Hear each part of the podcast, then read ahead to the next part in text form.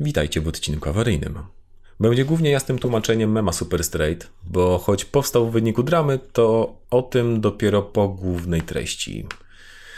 Chociaż przyznam, że dziwnie mi się to czyta, bo ten odcinek mam tu nie tyle wydrukowany, co wypalony na kartce.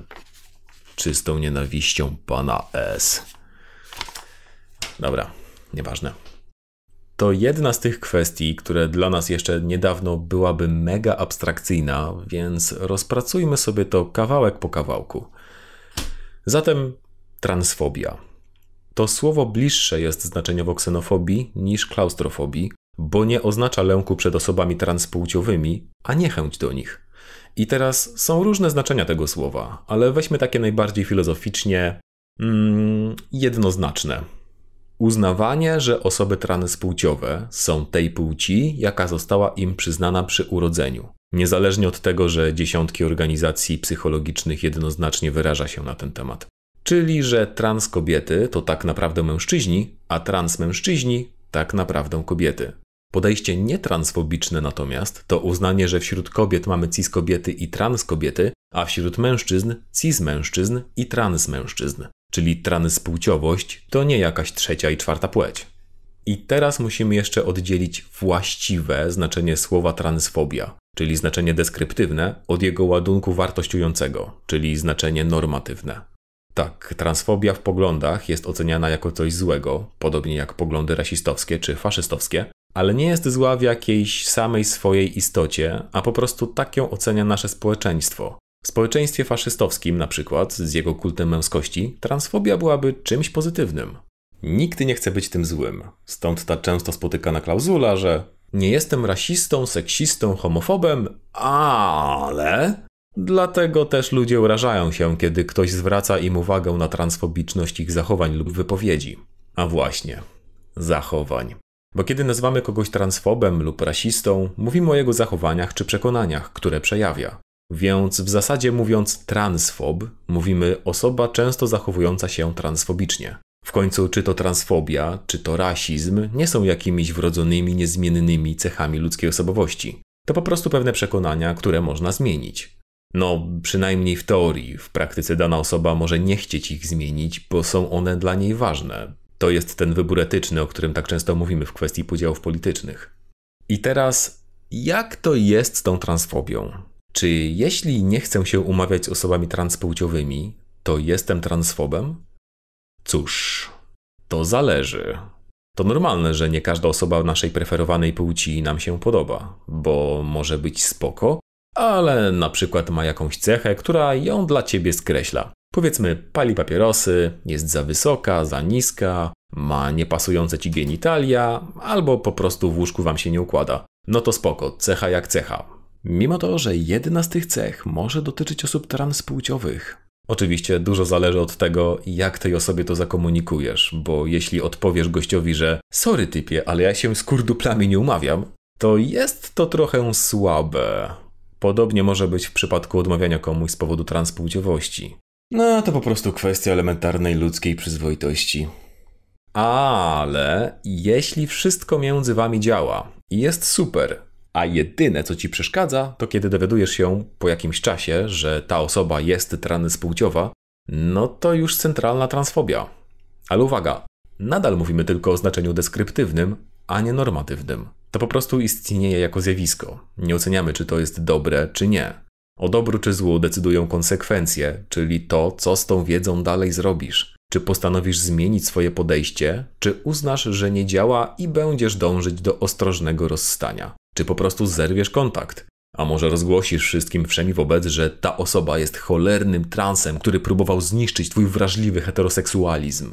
I teraz odłóżmy to na chwilę na półkę i przyjrzyjmy się tematowi super straight. To pojęcie pojawiło się na TikToku użytkownika Kyle Royce, w którym opowiadał, że jest zmęczony byciem określanym jako transfob tylko dlatego, że nie chce umawiać się z ludźmi transpłciowymi i dlatego postanowił nazwać się super straight, czyli super hetero. Od tej pory będziemy spolszczać Super Straight jako super prostak, bo jesteśmy małostkowi i nie stronimy od dobrej złośliwości. Potem dodał do tego flagę i narodziła się nowa orientacja, wobec której można być dyskryminującym, która powinna mieć miejsce wśród osób LGBTQ i tym podobne. Tyle, że nie. I możemy to udowodnić filozoficznie. Całym założeniem orientacji płciowych jest to, że są one niezmienne. Stąd, ale nie tylko stąd, brak skuteczności terapii konwersyjnych, a że nikogo nie krzywdzą, to więc powinny być społecznie akceptowane. I tu możesz powiedzieć, no właśnie, ja też jako super straight nie mam wyboru co do tego, kto mnie pociąga. Po prostu osoby transpłciowe mnie nie pociągają. Tylko problem polega na tym, że nie mamy wpływu na to, do kogo odczuwamy pociąg, a osoby transpłciowe to bardzo szeroka i różnorodna grupa. Część z nich jest nie do odróżnienia od osób cispłciowych. I teraz przez analogię z tym, co było wyżej, może się okazać, że ta osoba pali, albo zbiera fankopopy, albo jest osobą transpłciową i to ją przekreśli.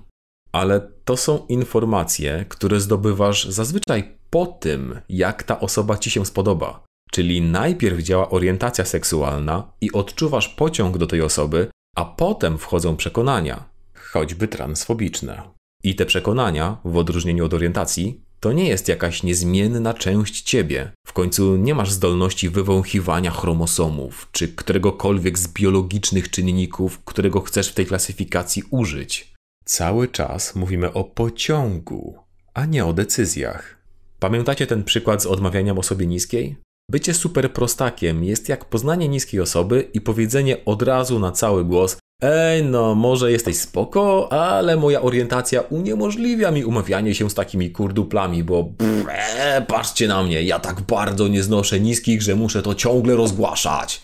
To nie jest orientacja ani tożsamość, a po prostu zachowanie się jak dupek, nieważne jakiej grupy osób dotyczy.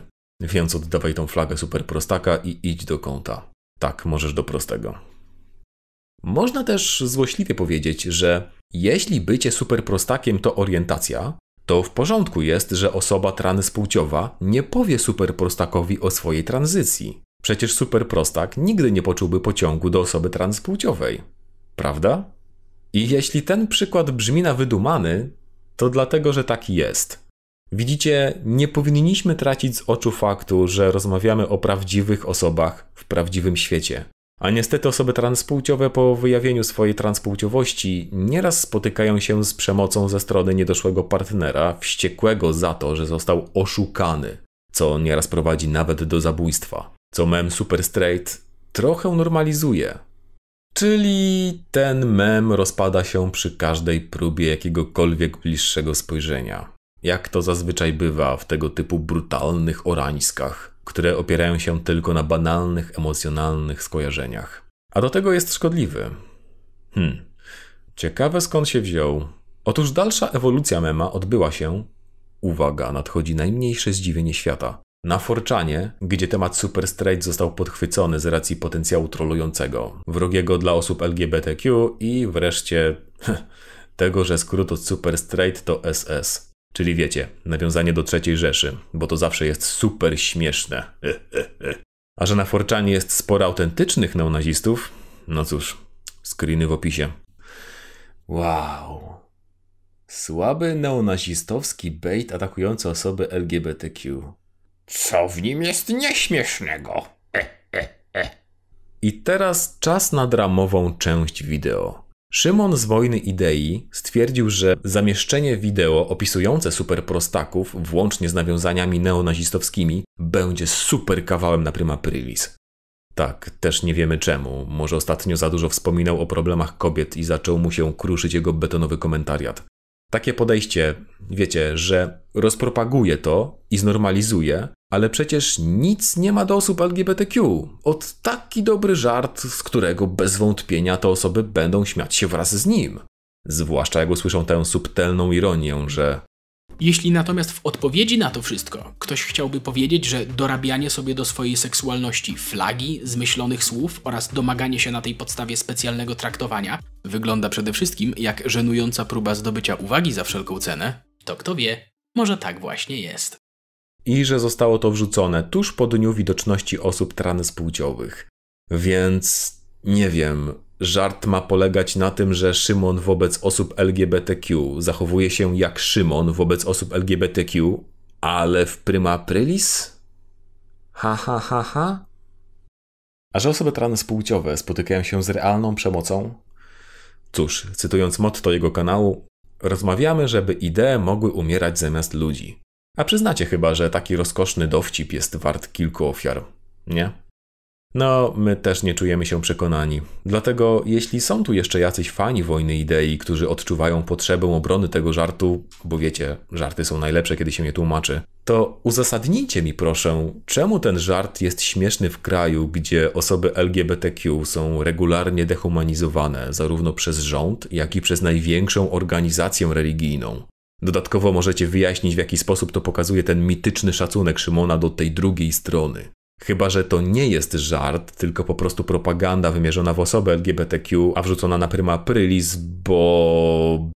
Ej, jak się nie śmiejesz z neonazistowskich żartów normalizujących przemoc wobec siebie i bliskich, to jesteś nieśmiesznym lwakiem.